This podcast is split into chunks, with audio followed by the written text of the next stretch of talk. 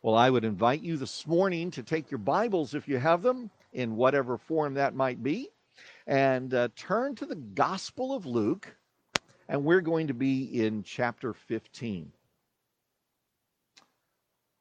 It's happened to all of us at one time or another.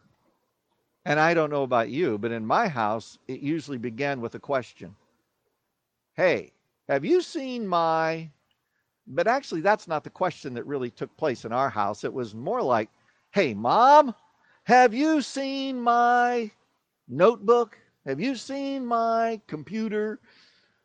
And if that's not bad enough, sometimes it's me, honey, have you seen my and whatever the fill in the blank is?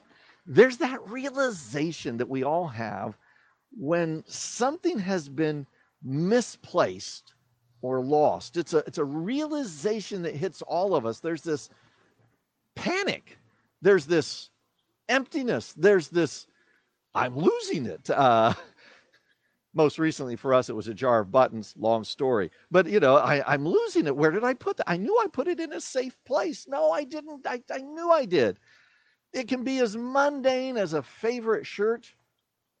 It can be as serious as a wallet with all your identification, or now, even worse, your cell phone.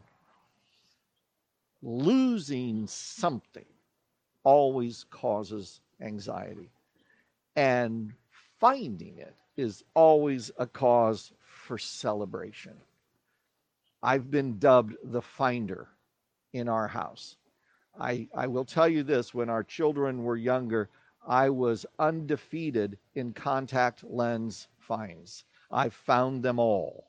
And there was always cause for celebration, especially from dad, who knew this wasn't going to impact his wallet a bit.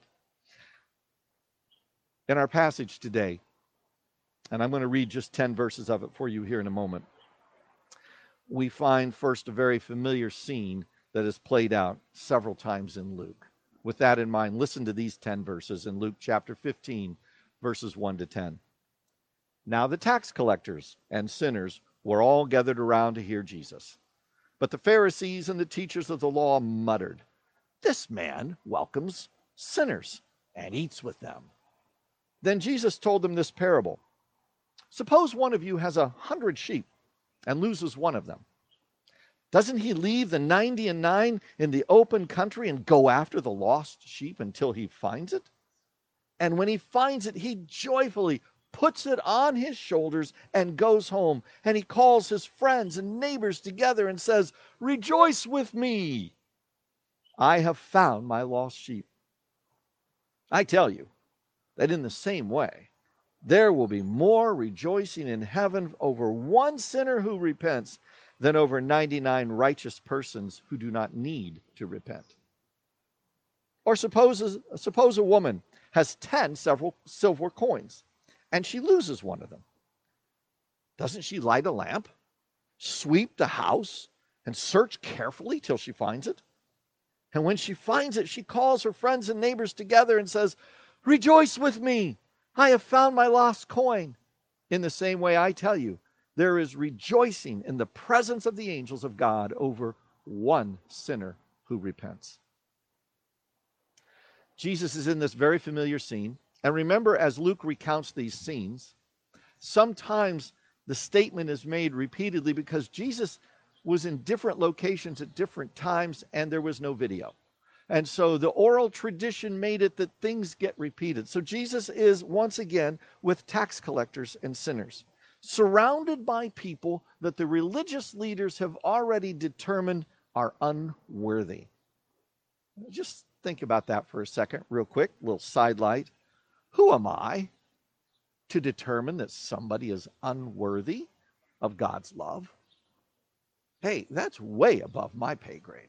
I am never the one to consider who's worthy of God's love. It's not my love, it's God's love. And yet, if we're honest, I think there are times we each struggle.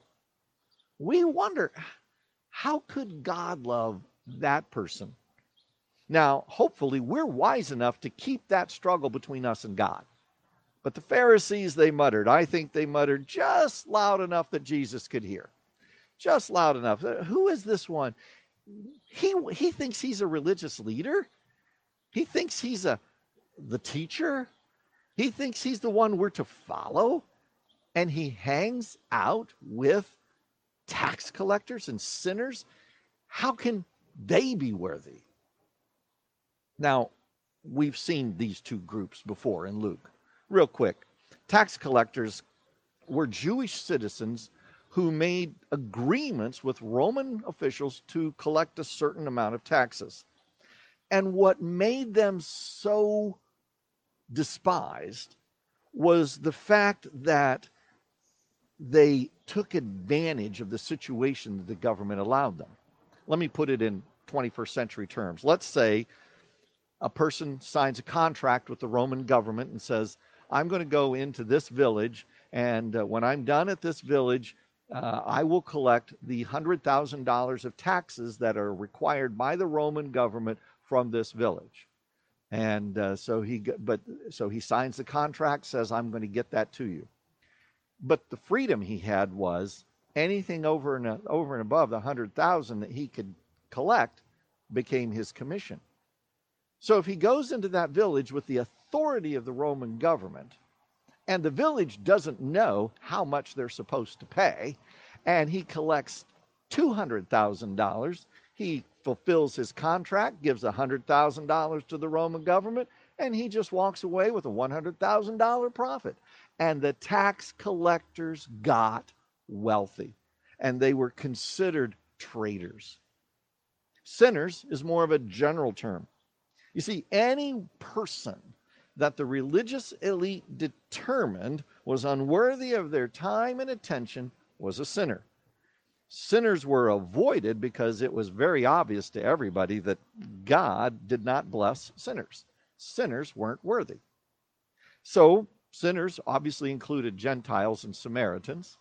Depending on the group, sinners would include women and anybody else who didn't follow the rules the way the Pharisees made the rules was a sinner. So you get the picture. Why is Jesus hanging out with people that we don't like? Yeah. Uh, it's that old adage, you know, when when when the people I don't like, I think God doesn't like, I, I'm I'm in trouble.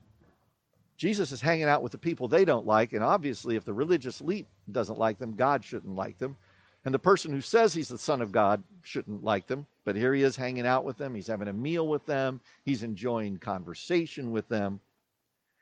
And so Jesus, in response, is going to tell three parables. Actually, there's going to be a total of five parables. We're just going to look at three in Luke 15. And as we look at these parables, I want you to have this thought in mind. If I were to summarize today's sermon in one sentence, it would be this God actively searches for and joyfully receives those who were once far from him, and we should as well few chapters down the road in Luke 19:10, Jesus is going, to, is going to say, "The Son of Man came to seek and to save that which was lost." God is searching for the, and joyfully receiving those who were once far from him. And if that's what God does, then I ought to be doing that. I ought to be thinking about and seeking and building friendships with people who are far from God so that maybe God can use me to help usher them into a relationship with Him. Now, the manner in which Jesus begins the two parables that I've read for you is a way that draws everybody in. Suppose one of you, as soon as you hear that, you're thinking, okay, I can put myself in this position. And the first parable, this man has 100 sheep. According to scholars, that would have been a, a medium sized flock. The, the average flock in, in that day, there were some that were as small as 20 sheep and some that were as large as 200. So this is a guy that's just average, not above average, not below average. He's right there in the middle. Shepherds in the ancient Near East took a great deal of care and personal interest in their sheep. And every night when they would bring the sheep from the pasture to the sheepfold, they would count them. And so the shepherd counts. It was like when I was a youth pastor, we had to get kids back on the bus. You know, we had a checklist. We didn't want to leave anybody behind at the 7 Eleven. Uh, so, you know, we, they, he counts them. And he gets up to 99 and where's, and they, they named their sheep, but we won't name a sheep right now. Where's that sheep? I got to believe maybe he pulled it back out and he counted them again. Maybe he missed it. sheep aren't really they they they kind of mill around. He realizes he's missing a sheep. He's not willing to take that loss. He's not willing to take the loss personally because he cared deeply about his sheep. He's not willing to take the loss financially because the sheep were his income. He's not willing to take the loss. It's too valuable for him to just say, well, I got 99, you know. Two out of three ain't bad. 99 out of 100 ain't bad. No, I need 100 sheep. And everybody there knows the value of the sheep to the shepherd. Everybody in this audience, they know exactly what's going on. Now, Luke says he leaves the sheep in the open field. Probably he had a hired hand. He had somebody with him. You don't just leave sheep alone because when you come back, you'll have one sheep and you'll be missing 99. So he leaves the sheep there and he, he, he just makes sure that they're cared for and he goes. We don't know how far he searches. And think of that anxiety. You ever lost a, a puppy? Ever had a dog run away? Our dog ran away one night and was gone for an entire night. And, you know, and I remember walking down the prairie path just looking for our dog and wanting to find our dog. And, uh, you know, eventually she came running back home like, here I am, everything's fine. Smack her. But, uh, you know, he goes and, and he's, he, he's thinking the worst. Maybe my, maybe my sheep is going to be at the bottom of a ravine. Maybe worse yet, it's going to be torn to shreds by a wild animal. And as he's walking, as he's looking, it's getting darker. He sees a little bit of motion. And he goes over, and there's his sheep. It's okay Ah, a little scraped up, but okay. And Jesus says he takes that sheep, he puts it on his shoulder. He's not going to let that lamb get away. He's not going to, he's going to take personal responsibility to make sure it gets safely back to the flock. And he gets back to the flock and he calls everybody to celebrate. It's a huge deal. Just as if you lost your wallet and called me and said, Pastor Scott, have you seen my wallet? And I go crawling under the pews and everywhere, and I don't find it. And I, I can't find it. And a day later, you call me and said, I found it. You know, I was in my other shorts. I got it. I'll celebrate with you. Same thing here. But the point that Jesus wants to make is far greater than a lost sheep. The point is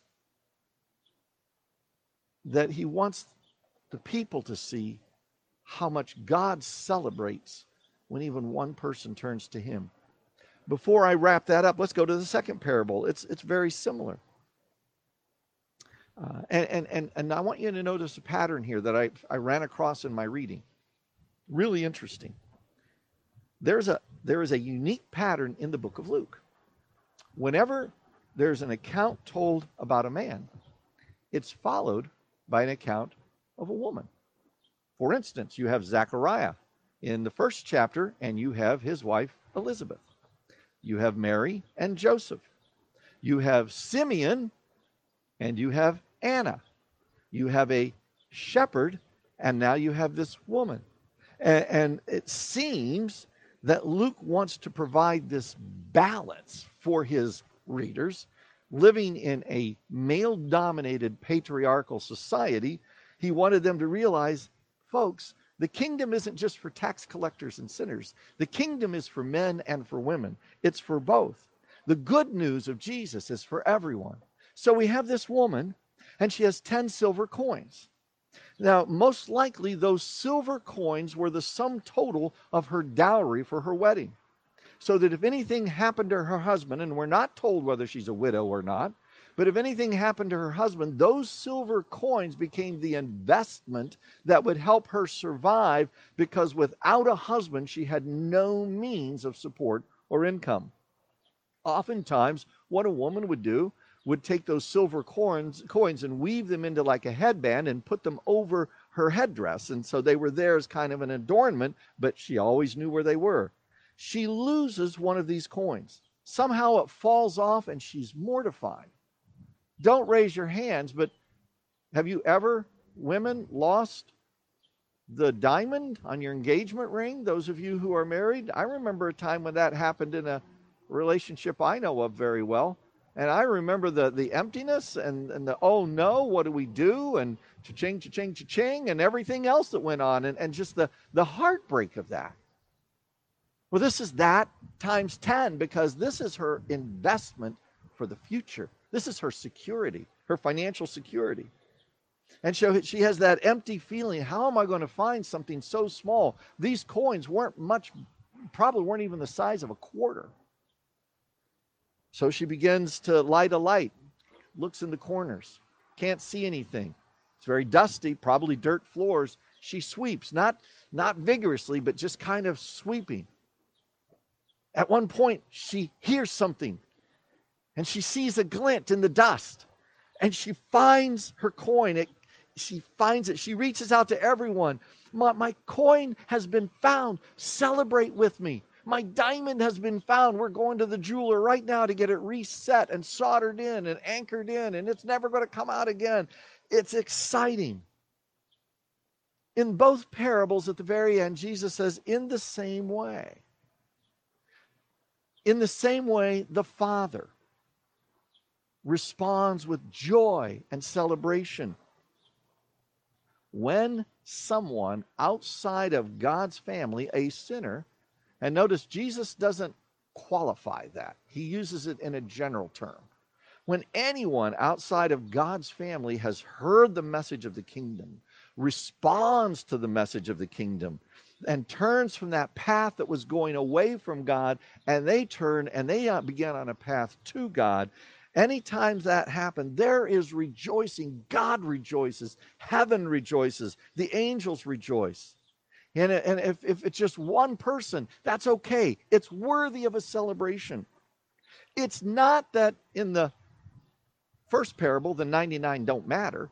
It's not that the other nine coins don't matter, but they're already in the fold. They're already on the headband. The celebration for them has already happened. God celebrates the one who was not part of his family and now becomes a part. And that's the point in these first two parables. Note well that the shepherd and the woman go out and search for what is lost. That's the difference between the two parables, uh, the three parables. In this one, in these two, they go out and search. Why did Jesus hang out with tax collectors and sinners? Why? Because they were far from God. They were, as it were, lost. They were the ones that the Father had sent the Son to reach out to, to bring them home, as it were. I want you to remember this. Following the example of Jesus, I need to find natural ways to connect to people who are far from God. I need to find natural ways. I know years ago, it used to be we could just invite people to come to church and they would go, okay, yeah, I haven't been to church in a while. I'll go to church. That's not going to work anymore, folks. That is not the first step. Why should I go to church when I have a beautiful day to enjoy? Why should I go to church when I worked six days last week and I got to get groceries and change oil in the car? And come on, we got to find new ways to be engaged and involved with our neighbors and our community. Remember last week, for those of you here, it's on Facebook video if you want to go see it. Uh, Jim told us about his friend Bosch and how that, you know, when they got together, they played Scrabble. That's a great word picture. Primo wrestlers playing Scrabble. But they played Scrabble together and, and they had a meal together, and eventually they began to talk and share with one another we need to be engaged with people, not as projects, as friends. Have dinner together, have cookouts together, do common things together, enjoy hobbies together, help one another, listen to one another, be a safe person. You see, our job is to be that seeking, as it were, that searching, spending time building relationships, trusting God with the results. We engage in the process. We pray for them. We connect with them. We pray some more. We build relationships. We pray some more. And eventually, Jesus will do his work because he said, Nobody comes to me unless the Father draws them. John 6 44. Or we have another option. We can be like the religious leaders. We can choose to back away from anybody who doesn't look like us, who doesn't act like us, who doesn't agree with everything that we agree with, but that's not the pattern of Jesus. I got to believe when Jesus was eating dinner with tax collectors and sinners, there was some stuff he heard that he wasn't too comfortable with. But he wasn't there to be comfortable, he was there to be involved with them. And I got to believe they asked him some questions. Now, he could answer every question, right? He he was there before the questions were asked. You know, he knows the answers before you ask the questions. But he listened. He was safe. That's who he wants us to be. And so that begs the question. Who's acceptable to God? Who can be brought into his kingdom? And the next parable, the third parable, the longer parable of the more and the more popular parable of the three, I think provides us some answers that I, I think will provide they'll surprise us. This parable makes it very clear that there are three different entities. There's a, a wealthy father, and believed by just about everybody that that is representative of God. And there are two sons, a younger son and an older son, representing, in many respects, the two groups that we're dealing with. The younger son would represent the tax collectors and the sinners, and the older son representing the religious elite, and sometimes you and me. The story is familiar, so I'm not going to read it at all, but let me just kind of summarize it as we move along here. Um, this man had two sons, and the younger one comes to his dad, and he was a very wealthy man, and he says, Dad, I want you to give me my share of the estate. In other words, I want my inheritance now. Sometimes I've known people who have, before they passed away, made a decision to give some of their inheritance to their children, maybe to buy a house or something like that. But I don't think in my lifetime I've ever known a child to go to their parent and say, I want my inheritance now. And in the ancient Near East, that was like the worst thing you could do. That was the, the greatest insult you could give to your dad. Dad, I want to treat you like you are now dead, and I want you to give me my share of the estate now.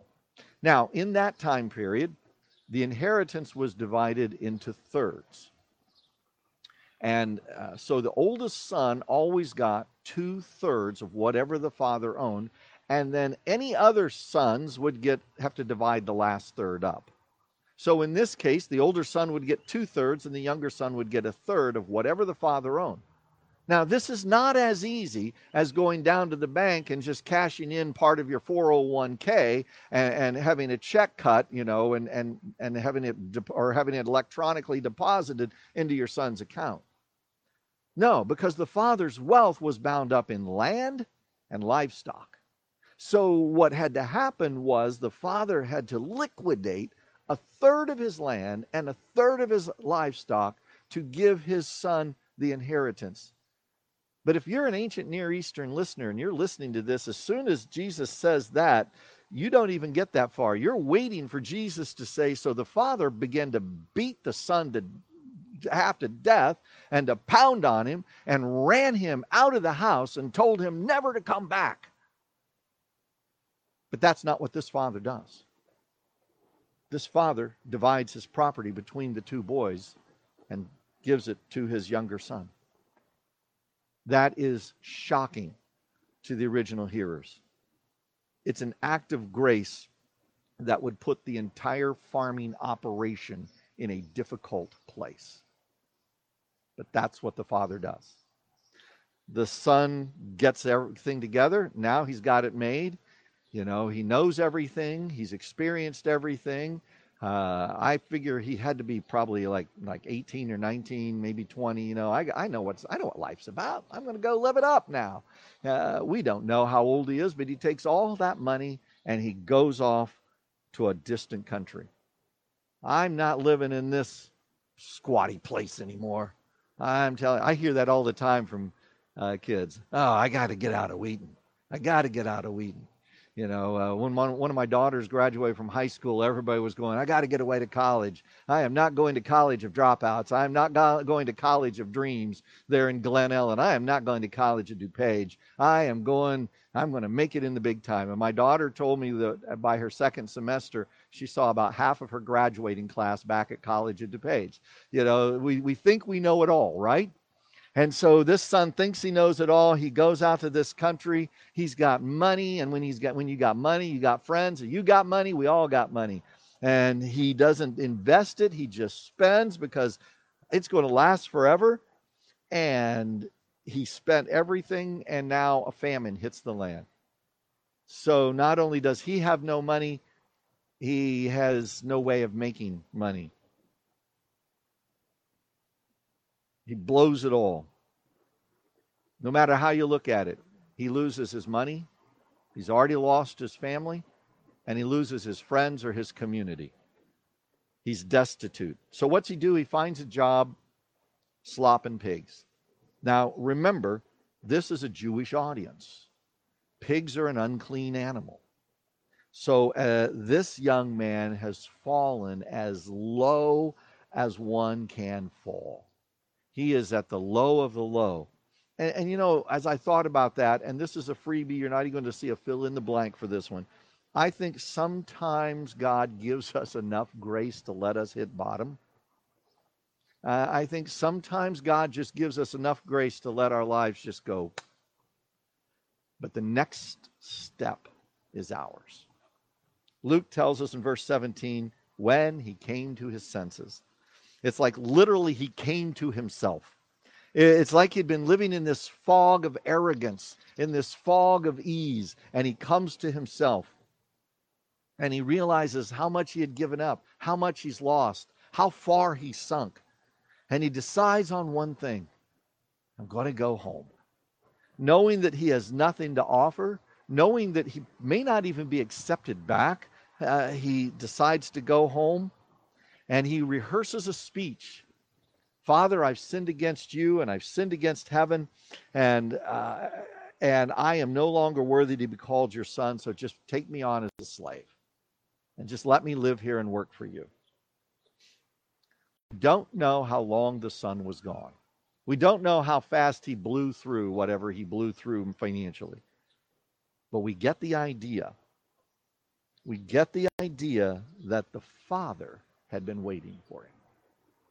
We get the idea that the father had been watching because verse 20 says, while he was still a long way off, his father saw him. We get the idea the father had been going out, as it were, to the front porch every day and looking as far as he could look down the road. And one day, one day, he sees just on the horizon a figure. And as he sees it, he begins to notice, I know that walk. You know that, don't you, parents? You, you can walk, you can see your kids far away. You can pick your kids out. I know that walk. I know that slouch. I know that I, I, I recognize that. He sees his son and he realizes that's his boy. Now, there are certain things ancient Near Eastern fathers did not do. Ancient Near Eastern fathers do not give their kids the inheritance before time. Ancient Near Eastern fathers do not run ever, especially wealthy ancient Near Eastern fathers. They don't run. It is beneath them, it is undignified, it is humiliating and they specially don't run towards someone who has wronged them. You have to come to me. You have to come to me on my terms. You have to come to me and you have to beg. But this father doesn't do that. This father sees him, he's filled with compassion, and he runs to his son. He runs to him and he throws his arms around him. And and the boy starts to give his speech and he won't even let him finish his speech. The father would have none of it. Immediately, he restores him to his place in the family and he celebrates him and he welcomes him home.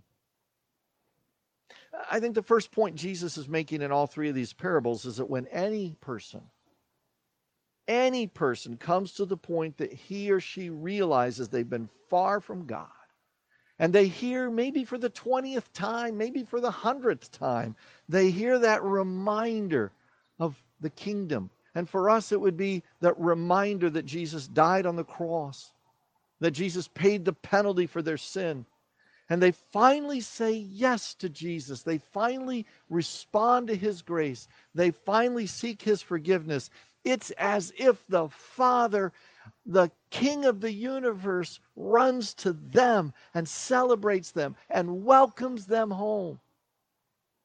Now, last weekend, as you all know, our children and grandchildren came home, as it were, and it was an amazing weekend. It ended far too quickly. I've told some of you we ended wanting more, which is really the right way it should end, right?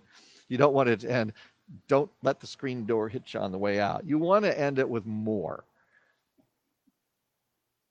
And while they did a great job, our kids did a great job of filling the time with activities that really everybody participated in in different ways.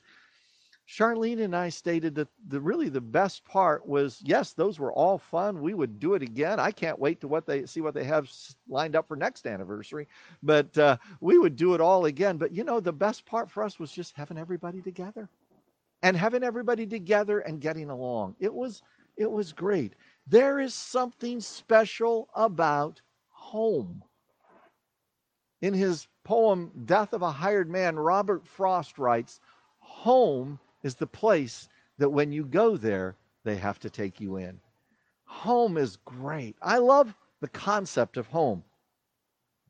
And, and so we have this need built into us for home, for belonging. The son had come home and the father rejoiced. The father didn't care what had happened to him, he rejoiced. It was not a time to talk about consequences, it was a time to celebrate. He had come home. Would you hear this today? If you don't hear anything else today, hear this. There is nothing that you have done that cannot be forgiven by God. Let me put it a different way God's grace is more than sufficient to forgive all our sin. You see, the tax collectors and the sinners, they knew. They knew they were bad. They knew they were far from God and, and they found in Jesus one who saw past their sin to the fact that they could be forgiven. You and I, nobody has to list for us the ways we've messed up. We're really keenly aware of the ways we've messed up. Uh, it's easy to catalog them. Sometimes in our lowest moments, we kind of rehearse some of those ways we've mixed up and think, messed up and go, yeah, I wish I wouldn't have done that. But it, it's too late now. I live with those consequences, I live with that reality. God is complete in his forgiveness.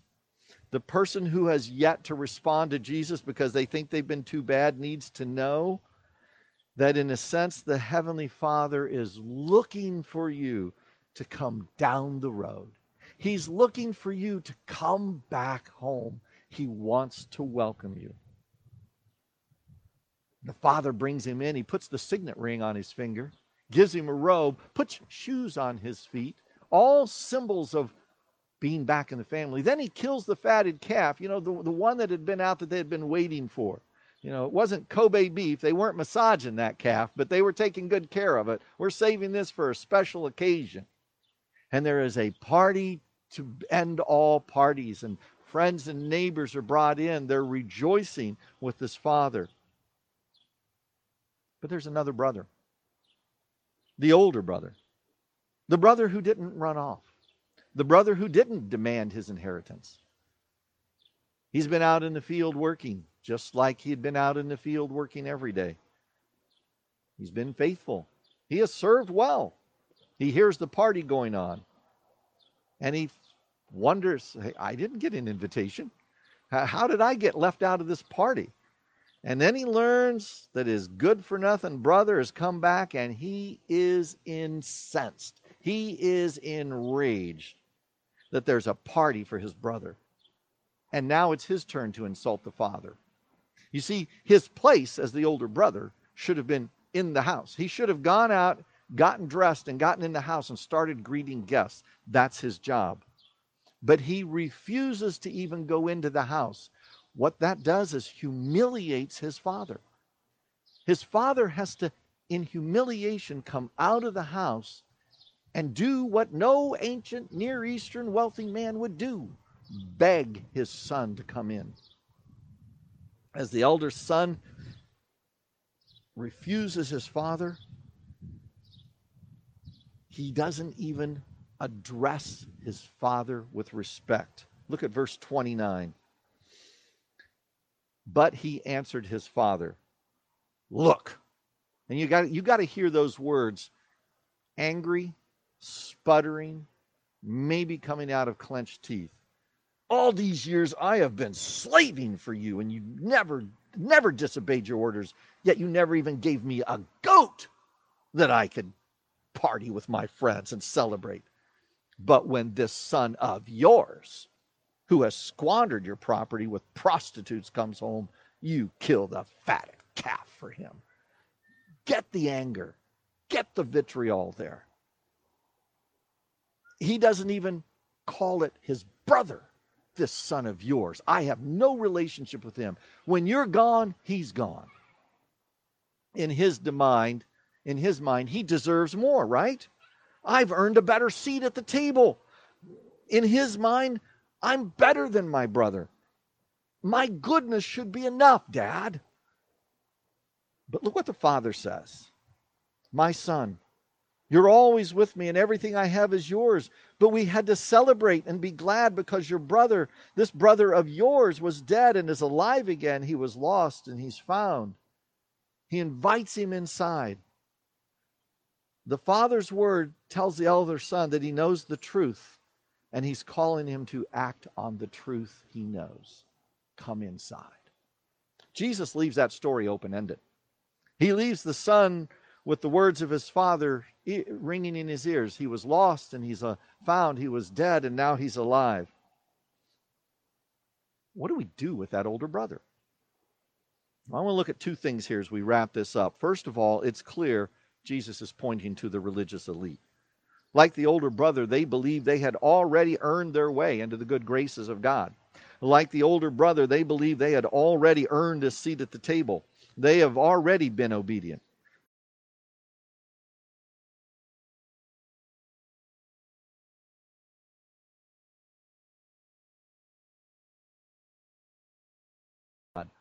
And we learned a lot. And, so let me kind of give you a summary of that. The elder brother believed that his father owed him because he'd been so good. In fact, he's angry not just because there's a party, but at the fact that nobody ever threw him a party. Keller postulates, and I think he's right on this, that this young, this older brother was doubting his father's love. Have you ever doubted God's love for you? Oh, no, I would never do that, Pastor Scott. Well, let me ask you when you and I think that because we're good people, that hard things shouldn't come into our lives, do we get angry at God when they do? Then we're like the older brother. When we believe that uh, I don't deserve this because I'm a good person, I deserve better because I'm a good person. We may be a good person. Everybody thinks they're a good person. But we live in a broken world.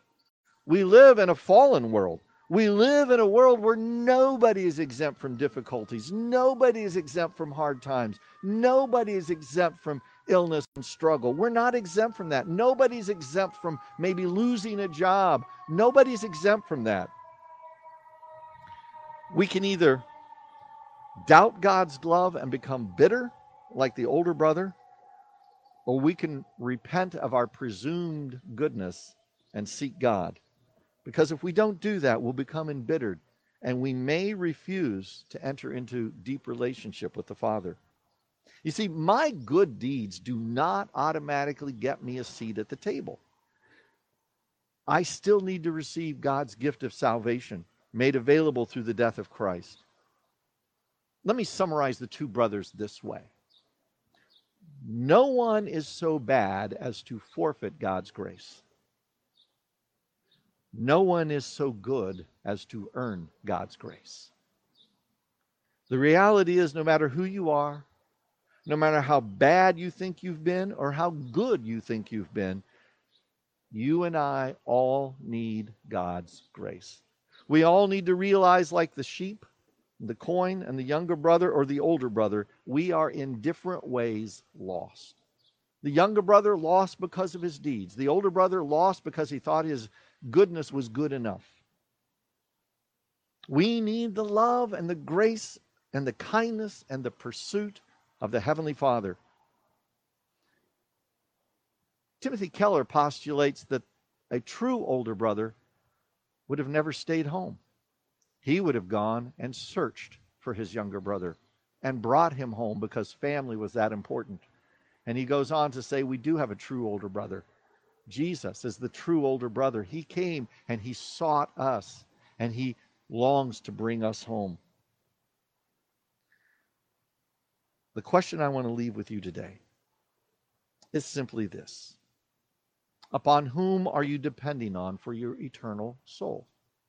Now, before you give me the quick, simple Sunday school churchy response that one day when you were five, you gave a thumbs up at a, uh, uh, Bible camp and said, I want Jesus to be my forever friend. And I think that's great. I hope you did that.